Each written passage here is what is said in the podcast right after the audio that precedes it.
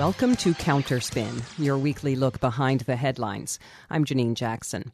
This week on Counterspin, as Texans continue to deal with impacts of a deadly combination of frigid weather and power outages, the New York Times report on the crisis allows as how, quote, part of the responsibility for the near collapse of the state's electrical grid can be traced to the decision in 1999 to embark on the nation's most extensive experiment in electrical deregulation, close quote.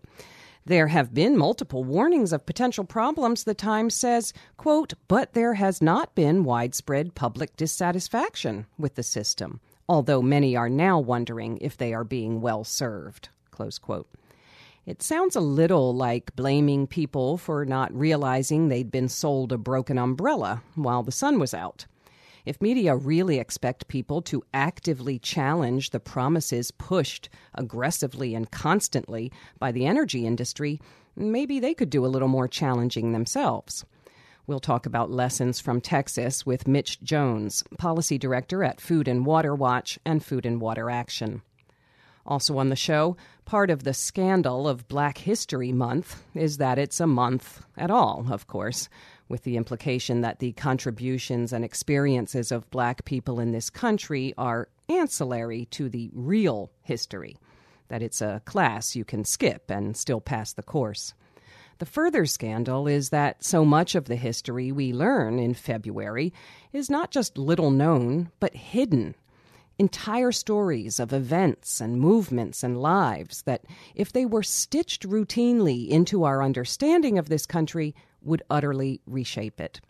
That's true not least of media's own history, a problem named and responded to with the 2011 publication of News for All the People The Epic Story of Race and the American Media, co authored by Juan Gonzalez and Joseph Torres.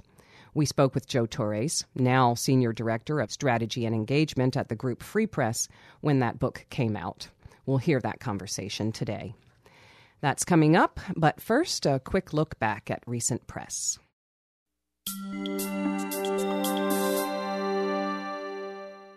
Nowadays, corporate media would have you believe they are appalled by Donald Trump.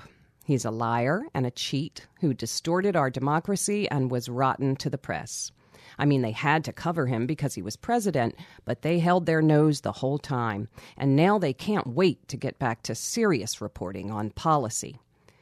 The only trouble is, if you have a memory longer than a minute, you'll recall that CBS head Les Moonves declared flatly that the ad money and ratings Trump brought the network mattered much more than any harm giving him a platform might incur.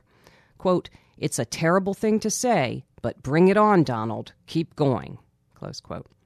Or maybe you remember the time that CNN, Fox, and MSNBC all aired an empty podium where Trump was scheduled to speak instead of Hillary Clinton actually speaking. Or maybe you're just paying attention. As press run critic Eric Boehlert noted recently, just a month into Biden's term, CNN has unceremoniously stopped airing daily White House press briefings. They didn't cover Obama's much. In the last six months of his presidency, just 3% of daily briefings aired live. But in early 2017, the DC press corps collectively decided, evidently, that every Trump utterance had to be broadcast live, even if those briefings were built on deceit and designed to foil honest inquiry. Even if he was telling people to inject themselves with bleach or accusing hospital workers of stealing PPE. After one freakish display, CNN anchor John King declared, quote, that was propaganda aired at taxpayer expense in the White House briefing room, close quote. And then CNN just kept on airing them. So the upshot Obama briefings, not news. Trump briefings, always news. Biden briefings, not news again whatever it suggests to you that a news network's rule of everybody stop what you're doing, the White House is about to make a statement, only seems to hold if they can expect that statement to be something like a flaming car wreck. Just remember that those are the journalistic criteria they're working with all the time. You're listening to Counterspin, brought to you each week by the Media Watch Group FAIR.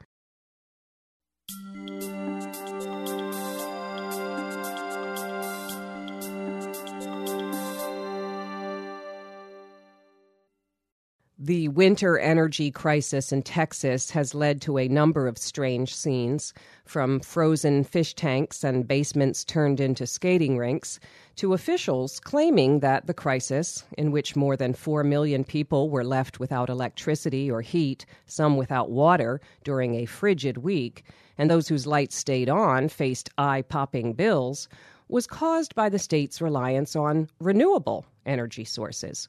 Or, in the words of Governor Greg Abbott, that it, quote, just shows that fossil fuel is necessary, close quote. Even a critical article on the disaster foretold takes the time to spell out, quote, for the record, no one who is well informed about energy is suggesting that Texas, or for that matter the nation or the world, can or should operate without fossil fuels in at least the next several decades, close quote. So, will that be the takeaway from this chain of events that, by the way, killed at least 80 people, including an 11 year old boy found frozen in his bed? a round of finger pointing among officials, followed by a return to the same set piece of debate about regulation versus freedom, a kind of ping pong match on the edge of a cliff, while regular people wonder if we'll survive the next unprecedented surprise catastrophe or the one after that. Assuming we want to get off this dangerous dime, what type of conversation will move us forward and what ideas need to be left behind? Mitch Jones is policy director at Food and Water Action and Food and Water Watch. He joins us now by phone from Baltimore. Welcome back to Counterspin, Mitch Jones. Thank you, Janine. It's great to be back on. One could spend a lot of time, I guess, with the various factors and blame and history, and there are important stories there. But if we want to prevent such a thing from happening again, then it seems like we need to target the conversation. Like, for example, board members of the Electric Reliability Council of Texas or ERCOT that monitors the electricity grid and that ordered the outages. I hear that they're resigning now, and I'm reading that folks are outraged because some of them didn't even live in Texas. And I'm not really sure how germane that particular outlet of energy is. I wonder if you would talk us through what are the things to be looking at as the main factors that led to this still evolving crisis in Texas. One of the biggest factors in all of this, the immediate crisis anyway, was the fact that Texas regulators never required the power plants in Texas to winterize. And you would think, given that they had major power outages in 2011 in winter, and then came very close to doing so again in 2014, that by now the Texas legislature would have taken steps to winterize power plants. But that wasn't done. Texas remains a widely deregulated electricity market. There's very little oversight over the utilities in the state relative to other states. They aren't required to take these necessary steps to protect reliability because it will harm profits. And the Texas system is designed to put profits before people. And this is really kind of in the immediate crisis, the thing that failed most was that you had a lot of fracked gas electricity go offline you had nuclear power go offline. You had coal plants go offline. And yes, you did also have some non-winterized wind turbines go offline. But the vast majority of, of the electric load that dropped was from fossil fuels, and it was because of the lack of regulation and preparation in Texas and putting profits before having a reliable grid system. Well, when media like the New York Times, for example, are talking about that deregulation, which I think folks are kind of acknowledging at least set the stage for this storm and the outages around it to be as as catastrophic as it was the new york times explains that you know the people wanted that energy deregulation that the energy industry also wanted. And the phenomenon that you just explained the times says quote with so many cost conscious utilities competing for budget shopping consumers there was little financial incentive to invest in weather protection and maintenance close quote. It sounds a little bit like not that the system was flawed, you know, but it just kind of didn't work. And at least partly because people are so cheap, you know, people were trying to, to save money, you know. And, and the Times piece also says that the prediction of low cost power generally came true. In other words, deregulation may have failed in the pinch, but that up until now it was working just fine. That's interesting because the Wall Street Journal you know, that paragon of socialism, hmm. reported yesterday that deregulation in Texas has cost Texas ratepayers $28 billion since 2004. In other words, their research shows that had Texas not deregulated, the residents of Texas would have saved $28 billion over the past 17 years on their utility bills. So you know, if the Wall Street Journal can see by looking at the evidence and looking at the data that deregulation not only failed to deliver the lower prices that were promised, and this is seen throughout the country, it's seen basically everywhere electric markets were deregulated. You know, if the Wall Street Journal can see that, then I think we need to take really seriously the fact that deregulation failed on its central promise, which was to deliver lower electricity prices to consumers. Well, let's talk a bit about the opposite of that. You know, these folks who are getting really life altering electricity bills now, the folks who did not lose power. Texas Governor Greg Abbott is saying quote, we have a responsibility to protect Texans from spikes in their energy bills that are a result of the severe winter weather and power outages, close quote. Well, that's sidestepping exactly what those spikes are the result of, you know. But I also have a question. I, I don't want people to be stuck with these crazy bills, but I just wonder will this failure mean nothing if we then go back to saying, look, it's cool to do this off the grid thing because mostly you get low rates. And then when the system works as intended and you get gouged in times of trouble, well, the state will step in and soften it. It, it, it sort of seems like they get to live by the sword but not die by it and promote a system that doesn't actually work the way that they say that it will. Right. We've got to be clear. The system worked as designed in Texas. That's the really scary thing from the failures because they didn't winterize to the price gouging prices. And I know, you know, the big headline grab is that costs shot up to $9,000 a megawatt hour for electricity. The fact of the matter is that's the cap in Texas. And in the immediate wake of the power outages, there were people proposing lifting the cap to as high as $21,000 a megawatt hour. In other words, there were people saying, well, what Texas doesn't have enough of is even wilder price swings in the middle of a crisis, which is obviously fundamentally absurd. You know, we don't want people to be paying these bills. They shouldn't have been price gouged in the first place. There is a hazard that if the state steps in and takes over those bills, however, that we do get into a situation where the state of Texas is effectively bailing out the utilities and feeding them the price gouging prices every time a crisis happens. And then there's no incentive because again, there's no regulation to force the companies to do this in Texas, but there's no incentive then for these companies to take measures to avoid these these uh, outcomes in the future. And if anything, the way that the market is designed in Texas is designed specifically to prevent these utilities from taking precautionary measures ahead of time because they make their profit from the price gouging. Hmm. That is where their profit is going to come from.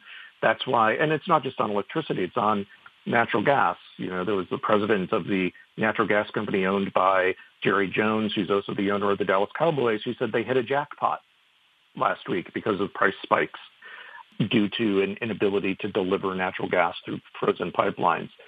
That's how the Texas system is designed. And we can't fall into a repeated pattern of the government bailing out the utilities in this way. Texas needs really massive reform to its, electric, its electricity system. It needs to get a handle on those electric providers. And we at Food and Water Watch have called publicly, loudly for a public takeover of electric utilities and power generation so that it can actually be governed democratically for the good of the people. Well, that sounds like right where I wanted to go for a final question, just maybe expanding on it. I was reading your mind. you know, I, I, I, saw and I this thing from the Federal Energy Regulatory Commission that they're going to open a new investigation to examine, you know, and, and just ugh, a new investigation to examine the threat. Is the scale of the response commensurate with the scale of activity that things need to be on now? And if it's not, what really is called for?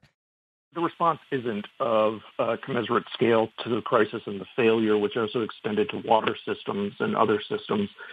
Congress really needs to take a lead. I know they've been talking about holding hearings, but they need to do more than just hold hearings. They need to craft and pass meaningful legislation to begin to unwind the decades-long push driven by the Koch brothers, Enron, and others to deregulate our electric markets our electric utility industries and turning them into for-profit cash cows for investors.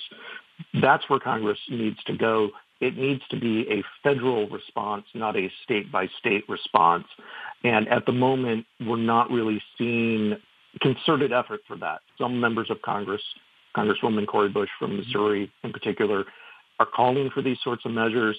But right now, we're not really seeing that concerted effort. But I hope that in the weeks to come, we will start to see those hearings form and see legislation be drafted in response. We've been speaking with Mitch Jones from Food and Water Watch and Food and Water Action. They're online at foodandwaterwatch.org. Thank you so much, Mitch Jones, for joining us this week on Counterspin. Thank you, Janine.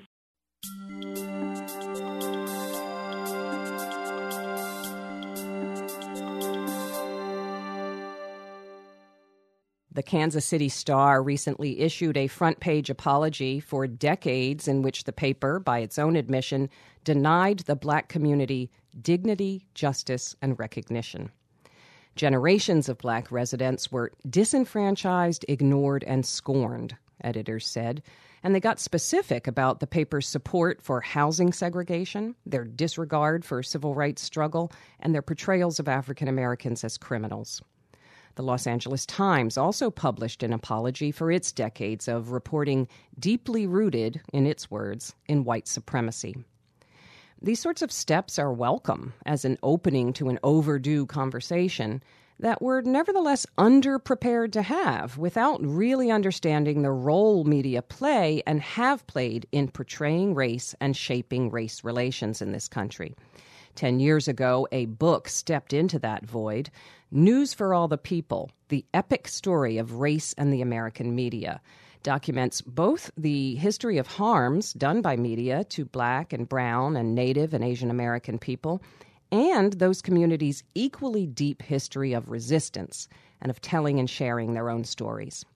In December of 2011, Counterspin spoke with the book's co author, Joseph Torres. He's now Senior Director of Strategy and Engagement at the group Free Press.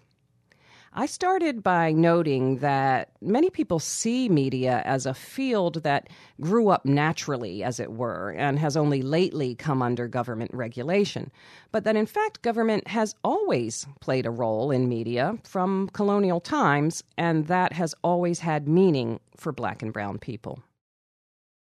That's right. You know, we talk about in the book that the creation of our newspaper industry in our country really began with the creation of the post office. The U.S. Postal Act of 1792 created a post office, and one of the things they said was that they were going to subsidize the delivery of mail. So the cost of delivering letters to folks were uh, very expensive, but that money was used to subsidize for very cheaply the delivery of newspapers throughout the country. And the other thing they said to the Postal Act that they were not going to have any surveillance of the mail. So what this effectively did, it created a newspaper industry. We went from having it's a few hundred newspapers to several thousand newspapers in just a matter of uh, 30 or 40 years.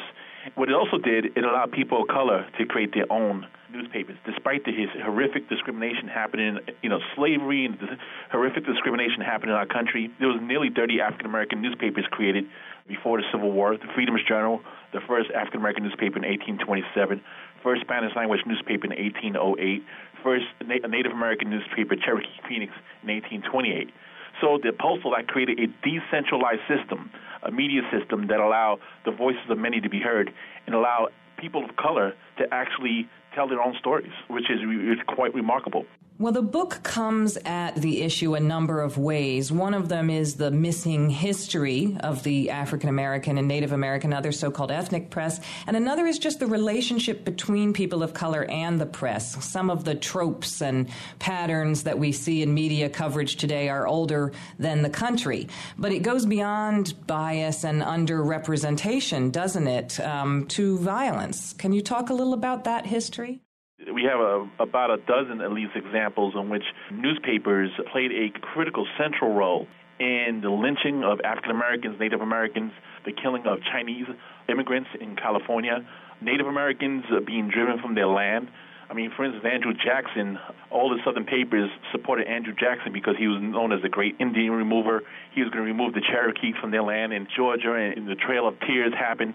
This newspapers pushed this policy. They pushed the racist policy that allowed for Indian removal and to help elect Andrew Jackson. The most tragic example is in Wilmington, North Carolina, where this Southern publisher is a historic figure in journalism, a guy named Josephus Daniels, the publisher of the Raleigh News in North Carolina. In Wilmington, North Carolina, in 1898, there was a fusion government between Republicans and free African Americans, a government where blacks actually had leadership roles in prominent places in society. And the Democrats won election of the state houses, basically took control of the state houses, and they got rid of, by violence, the African American leaders in Wilmington, North Carolina. It was a coup of the local government in North Carolina. The person who led that was Josephus Daniels, the publisher of the Raleigh News. He bragged about it. He instigated with his newspapers, publishing these outlandish stories. And Josephus Daniel wasn't just some nut job. He was the Secretary of Navy during the World War One. He was the ambassador to Mexico of FDR. But yet, journalism history treats him as a great journalistic figure who stood up against corporate power, but yet they paper over the role he played in the massacre of 60 African Americans. We give a lot of examples of this in, in the book and show the dangers what happens when you have a white racial narrative, when people of color are unable to control and tell their own stories, when other people tell our stories, they get it wrong and they cause us great harm. When then there are also so many great stories of papers and of people that have not become, as you say, part of the sort of general cultural memory bank. Uh, I heard Juan Gonzalez tell the story of John Rollin Ridge, a Cherokee Indian writer who founded the Sacramento Later sold it to James McClatchy, who worked for him, though if you look on their website today, there's no mention of John Rollin Ridge, the Cherokee Indian who was the paper's first editor and publisher. What's a story that stands out for you, and what is the impact of not knowing these stories? Historically, folks have very little knowledge that an ethnic press ever existed mm-hmm. or, or exists. Still to this day, people are very unaware of, of, of an ethnic press. It's always been true throughout history, but yet the ethnic newspapers and ethnic publications have played a critical role in communities of color. One of my favorite stories, as you mentioned in the intro, was the campaign of the Pittsburgh Courier to try to get Amos and Andy off the air. You know, when radio was first regulated in 1927, uh, all the most powerful stations in the country, all the clear channel stations, basically were turned over to CBS and NBC. And the most popular radio program in the country was Amos and Andy, you know, blackface minstrel show with white actors. And half of the nation's listening audience were listening to Amos and Andy every night. The Pittsburgh Courier, which was one of the, the most important African American newspapers at the time with a huge circulation, uh, decided to run a campaign to try to, to ask the Federal Radio Commission to get Amos and Andy off the air. And literally, uh, over a course of a year, they got 720,000 people to write a petition that was sent to the Federal Radio Commission demanding the program get removed from the air because the racism, the whole the hearing to determine whether this program serves a public interest. And the Federal Radio Commission never responded. But it was really the first effort by people of color, really, to try to reform the media and during the broadcast era. People of color have always cared about media policy, have always fought for a just media system, and still, too often, their voices are being ignored. To this day, I mean, people of color only own 3% of all TV stations, 8% of all radio stations, and the federal government is about to introduce new rules to allow for further consolidation without understanding the impact it can have on ownership of color. So our voices continue to be marginalized in federal policy to this day. Well, and we have talked on the show recently about the so called new digital divide. Not that we've bridged the old one, uh, but between those who have access to a high speed internet and those who only have phone access, who are overwhelmingly poor people and people of color, who have access to a kind of second tier restricted internet that the FCC has said is not going to be subject to the same regulations such as they are that govern uh, internet connections through broadband. Here's something where a media policy can have racial impact, even though there's nothing written in the law about race per se whenever technology comes along, it fundamentally changes the media system. It creates new industries, whether it's a telegraph, radio, cable, now the internet. And the government has a central role. Does it, does it regulate to allow the voices of many to participate, or does it turn over control to the hands of a few? People of color have always argued that it should be controlled by the hands of many. The media should not be consolidated and controlled by the hands of a few, but the voices of many should be able to participate. We need an open internet to make sure that we can tell our own stories. Finally, are you surprised by the response to a book that is in some ways a, a, call out on what's going before, saying these are aspects of history, these are people, these are outlets that have been missed, that have not been engaged. And it's being very well received. It's a New York Times bestseller. I think that there is a hunger for this information because while most people do not like the media, people of color despise the media because of the harm it has caused us historically and I think there's a hunger to understand how this has happened. And I think one of the things about the book that I think people walk away from is that there's always been heroic figures fighting for a just media system that the fight going on today that they're not alone that there's been other heroic figures like ida b. Wells and pedro j gonzalez. This is a long arc and they're part of it and uh, i think they should take great strength from the frederick douglasses of the world and folks who came before them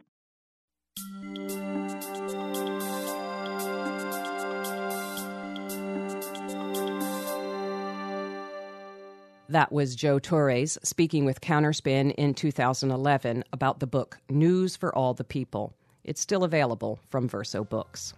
And that's it for Counterspin for this week. Counterspin is produced by FAIR, the National Media Watch Group based in New York.